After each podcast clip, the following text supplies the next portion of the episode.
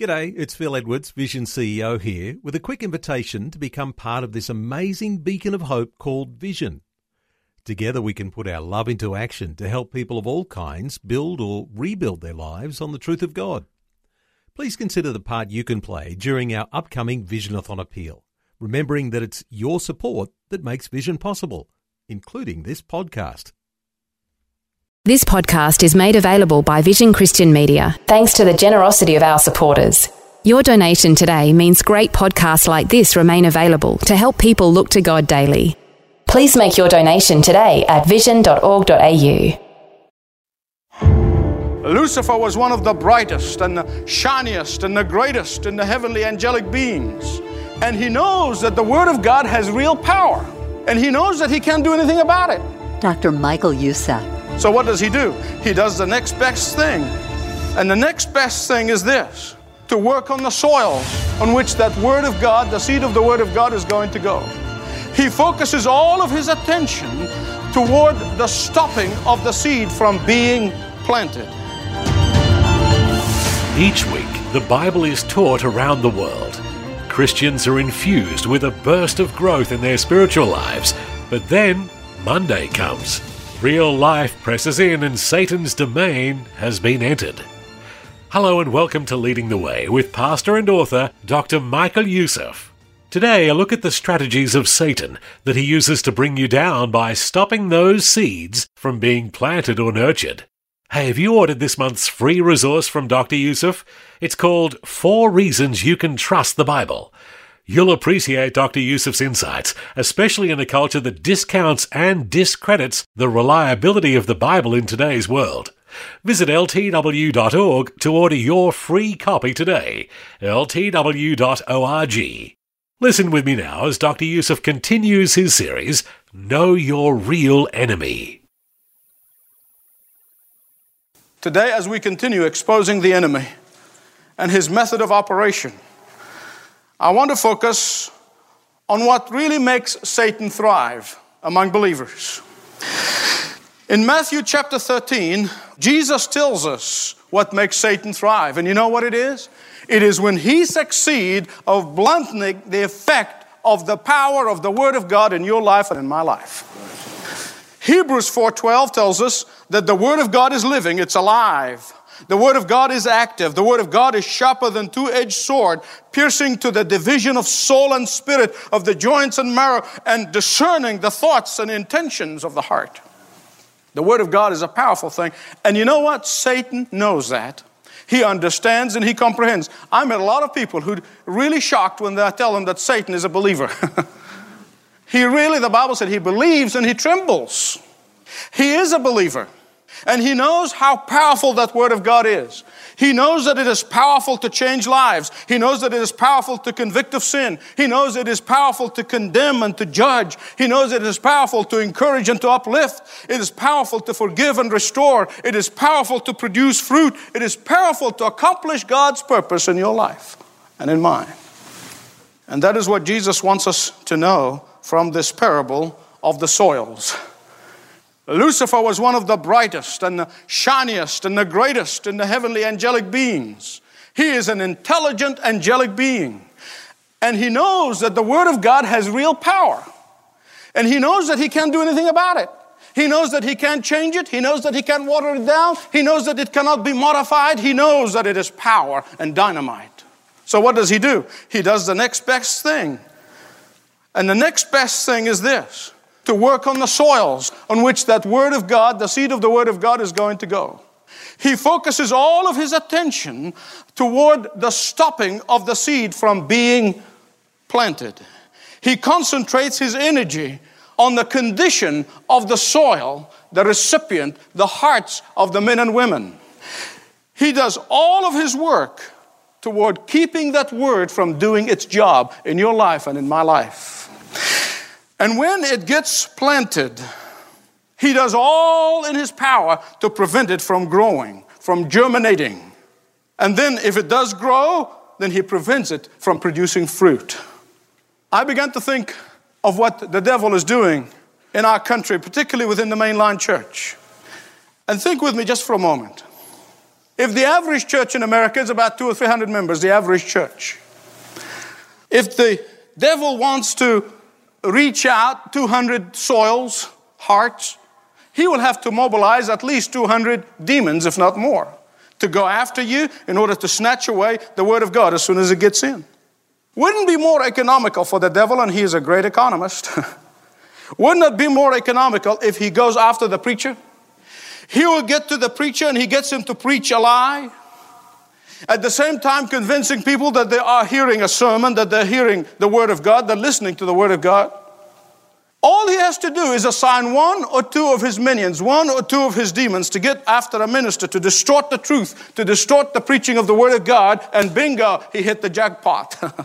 he got 200 people for the price of one. In Matthew 13, Jesus tells us the sower went forth to sow. Verse 37 of Matthew 13, Jesus tells us who the sower is. It's the Son of God. And as soon as the sower gets out and starts sowing his seeds, Satan gets into work. All his demons and all his minions go into action and they work like beavers. Here's the first type of soil. He said the very first type of soil is the soil that goes on the edge of the field. Now, I don't know much about American farming. To be honest, I don't know much about Middle Eastern farming anyhow, but it's impressive if I tell you what Middle Eastern farming is like. Between two farms, there's always a pathway. There is a border between the two farms. Not necessarily a fence, they don't have fences, so it was just a, a strip of land. It is a place where foot and hoof have walked many a time in order to make it so hard and so compacted. It is the strip in the field where the soil is not prepared to receive the seed. That's the first type of soil. And when the seed falls on this unprepared ground, this hard and compacted ground, what happens? It stays there until the bird comes in and snatches it and runs away with it. In verse 19 of uh, chapter 13 of Matthew, Jesus explained this part of his parable this way. The hardened soil, he said, is the person who does not understand and does not comprehend the scripture is the person who does not understand the power of the Word of God. So, what is Satan's strategy for this one? You're going to see three strategies of Satan in this operation here. The first strategy is this those who have heart so hardened, he immediately goes in there and he picks up the seed. Those are the type of people who get some goosebumps around Christmas time. The type of people who get teary eyed when there's a tragedy. But otherwise, their heart's as hard as a rock. Nothing is penetrating it. They may go to church on occasions, but nothing is getting through. They may read the Bible on occasions, but nothing is getting through. And here's Satan's strategy first, he blinds their minds so they don't understand the word. Secondly, he tries to make them forget what they've heard as soon as they hear it. Why? Because if the seed is allowed to germinate, it will produce fruit, and Satan doesn't like that. But he works against that. If one of his minions succeed in letting the word of God go in one ear and come out in the other, if Satan can stop a person from making the connection between what the Word of God said and applying it into the business making decision, if Satan can get a housewife bent out of shape because she does not know how to apply the Word of God to her highest calling on the face of God's earth, if he can succeed in getting you to substitute human wisdom for God's Word, if he succeeds of getting you to substitute psychology for God's Word, if he can succeed in getting you to substitute counseling for the power of God's Word, if He succeeds in satisfying your thirst for the Word by some other fountain, He has succeeded. In the Middle East, we have ravens, and they're very common. And you see them. They go around and around and around, and wham, very quickly, in a twinkling of an eye, they snatch their catch and fly away. Well, how does Satan do that? Well, first of all, he fills your mind and clutters your mind with all kinds of things so that you cannot think of anything else, so that the seed of the Word of God cannot penetrate into your mind. You know, I have known people who go from church to church, from teacher to teacher, from counselor to counselor, seminar to seminar, retreat to retreat, who is going from one place to the other, and nothing is happening inside. And you ask, why in the world is this happening? You know why? Because Satan has convinced them that all they need is more seed, more seed, more seed, when in reality that's not true. What they need is the plowing of the Holy Spirit to plow the soil of their hearts in order that the Word of God can be planted. How does the soil of your heart gets compacted? Well, there's several ways. The Bible said, if I incline a sin in my heart, my prayers will not be heard. So there is a sin in your life and you rationalized it and you lived by that rationalization, I want to tell you now all the preaching and all the teaching and all the books in the world, they're not going to do you a bit of good. And Satan does not want you to deal with your confessing of your sin. Why? Because the first thing confession does, it begins to plow that compact, that hard soil. In order that we break the soil of our hearts, if there's any hardening there, begins to break down and shake up in order that the seed of the Word of God be able to penetrate. Because when the Word of God goes in and prayer bears fruit, Satan is not very happy. And the second of many ways in which your heart can be compacted and that's what the Bible calls the root of bitterness. The root of bitterness. Some people have roots of bitterness so deep, so deep, that they're not able to even comprehend it. They try to deal with the symptoms, they try to deal with the fruit of it rather than with the root. But when that root of bitterness takes hold of the soil of your heart, it makes it so hard, nothing penetrates it. Even the Holy Spirit has a hard time getting through. Bitterness will so compact your heart that your heart cannot receive the Word of God. Even if you read the Scripture 24 hours a day, it's like the grain of wheat that has been discovered in the greater pyramid of Egypt. Scientists who found it, who run the tests, said that this seed most likely has been there for nearly 3,000 years on a hard rock. Stayed there. Another person calculated that if that seed was being planted and harvested, planted and harvested throughout this time, would have created enough food to feed the whole world for two days. But it sat there. It sat there on the rock, producing no fruit. The second type of soil and the second type of Satan's strategy is this. And Satan really works harder, a little harder, not as much as the third one, but a little harder on this one. It is when the seed falls on a shallow soil, a shallow soil. In this case, Satan is unable to prevent the word of God from getting in. He tries, but then he can't. And this particular person receives the word of God and begins to reproduce itself in his life. So Satan has to come up with plan B. Plan A will not work, it's already failed. So here's a strategy B for Satan, verses 20 and 21. Jesus gives us away the strategy. He tells us what it is. He said, This is the person who gets excited about hearing and understanding and comprehending the gospel. This is the person who commits his life or her life to Christ. They come down the aisle, they sign the decision card, and they go to church for several months. Every time the door opened, they're there with enthusiasm. Then a member of the family begins to make fun of them. He'll say, Hello, Mr. Preacher. I've seen that firsthand. Here comes the prophet. Here goes the Bible thumper. Be careful. Or among young people, particularly, your friends start say to you, Well, you're not cool anymore. Since you became religious, you're not really cool. So, what does Satan do? One of his demons comes to that person and he says, You know, you have to go underground with your newfound faith. I even heard ministers say that. You need to keep your religion between you and God. After all, religion meant to be very private. Some of us know people preach this. So, what does this person do? He crawls back into a hole of ineffectiveness for God. Then there's a third method by which Satan operates to neutralize the effectiveness of the Word of God in the life of a Christian. Verse 7 other seed fell upon thorns, and the thorns grew and choked them. Now, just think of that operation for a minute. Verse 22, Jesus gives us the explanation. He said, Well, the thorns are the worries of this world, the worry warts. and then the deceitfulness of wealth. The deceitfulness of wealth. People who get their security blanket out of their net worth rather than out of their commitment to Jesus Christ and His Lordship in their life. Now remember, this was a productive soil. This was not a hard, compacted soil. This was not a shallow, superficial soil. This was a good soil.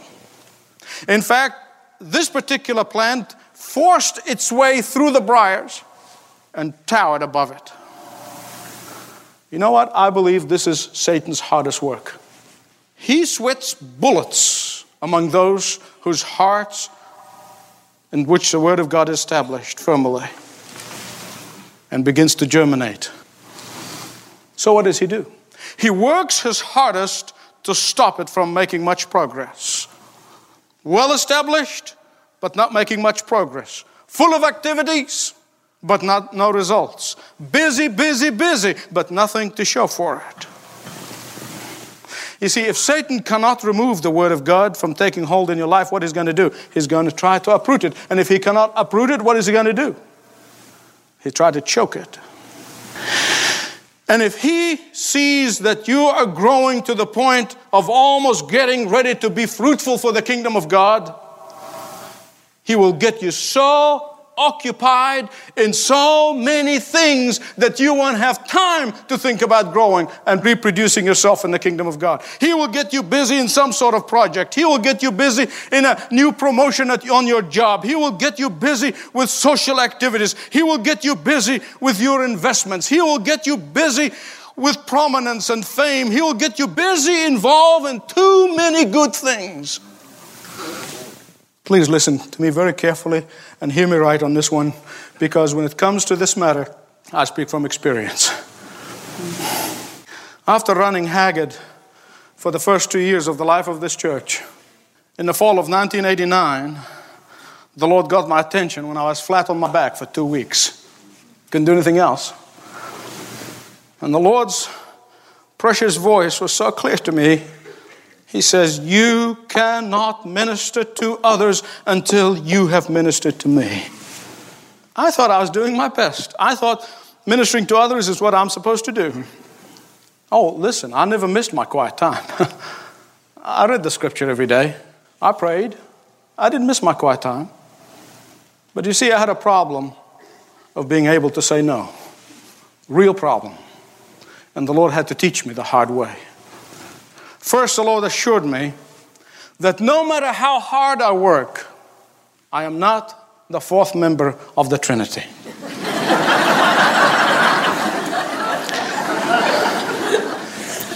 Secondly, that it is was God who works in me, and I better not forget that. Because if God is working in me, then I can work one hour and I'm far more productive than a whole year without God working in me. Amen. Amen. Now, we ministers are the biggest culprit when it comes to forgetting this lesson, and I'm chief among them. And when I read that the average American evangelical pastor spends less than 20 minutes a day in prayer, and then I read that the average Korean pastor spends at least 90 minutes in prayer every day, no wonder God is doing great things in Korea. Amen. Clearly, what the Lord wanted me to do is spend the first two hours of my day with Him and Him alone. And I want to be truthful with you. In my own heart of heart, I believe if I've not changed my lifestyle in 1989, probably I wouldn't be here today. It was Satan's trick, pure and simple. Pure and simple. He delights in getting us preoccupied with anything, anything, anything that will sap our energy, anything that will take away our time, anything that, that saps our efforts, anything that takes away our staying plugged in and ministering to God first and foremost and know where He wants us to be productive, not in what our own production, but His production line. We think that activities are the same as being productive. We really do. Far from it. Well, we ask what is wrong with activities. Nothing wrong with activities if they do not become the focus of our life. You say, what is wrong with riches? Nothing wrong with riches if they does not become our security and our primary goal in life. You say, well, what is wrong with pleasures? Nothing wrong with pleasures if they are the expression of our faith, another substitute for it. Why? Because idols of any kind, please hear me right, idols of any kind have a way of choking our effectiveness. Idols have a way of smothering our witness. Idols have a way of destroying our testimony. Idols have a way of destroying the joy of the Lord. From history, I am aware of the fact that uh, when the Muslims invaded India, there was a general who invaded India and brought Islam to India. And when his conquering forces came to India, they went into the Hindu temples and they destroyed every idol they could find. Islam cannot stand idols. And they were destroying them right, left, and center. And in one celebrated temple, the priests came to this man and they said to him, Please, whatever you do, leave that idol alone. This is the most precious of all idols. We don't know why, but we were told this. Leave that alone. They were begging him, but he refused. Instead, he struck that idol with the biggest blow of them all. And from that image burst open stream of precious stones cascaded from the hollow interior. As I thought of that piece of history, I said to myself, in many ways, this is how it works in the life of a believer. This is how it works in your life and in my life. For each idol in our lives, that we are willing to destroy, we will gain more than lose. For every idol that is demolished will bring us new treasures of grace. Every idol that you surrender to the Lord will remove another hindrance to the productive life of prayer. Then there's a, a fourth type of soil. It's the kind of person who is sober the person who is vigilant, the person who is serious minded about the enemy and the works of the enemy. He or she is productive according to their gifts, according to their talents 100, 60, 30, according to the blessings that God has given them. For if you come to the Word of God with unrepentant heart, Satan is going to snatch the seed away.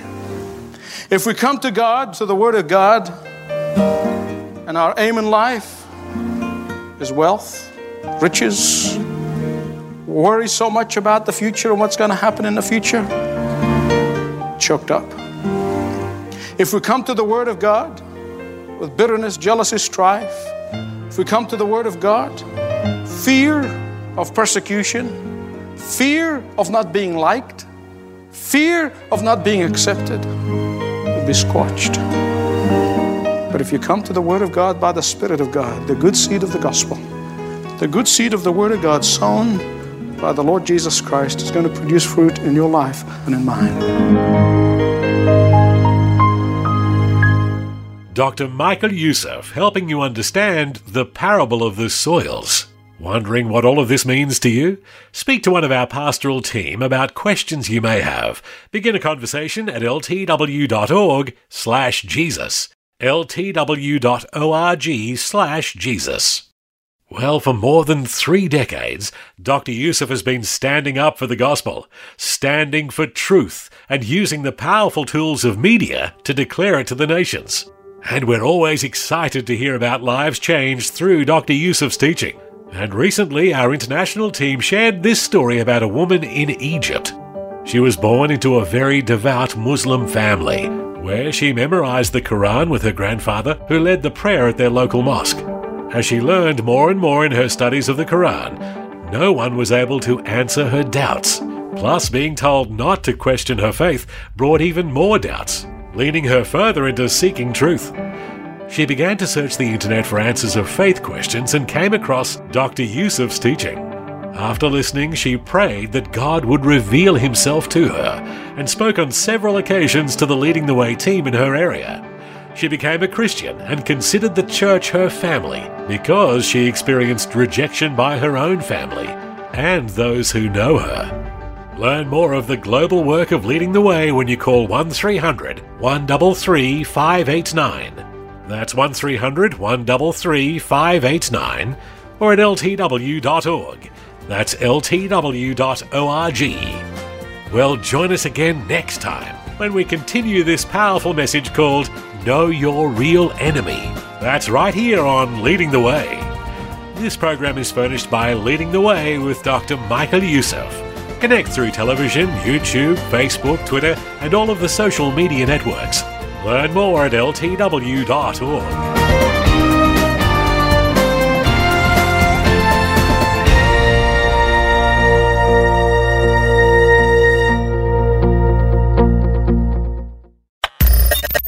Thanks for taking time to listen to this audio on demand from Vision Christian Media. To find out more about us, go to vision.org.au.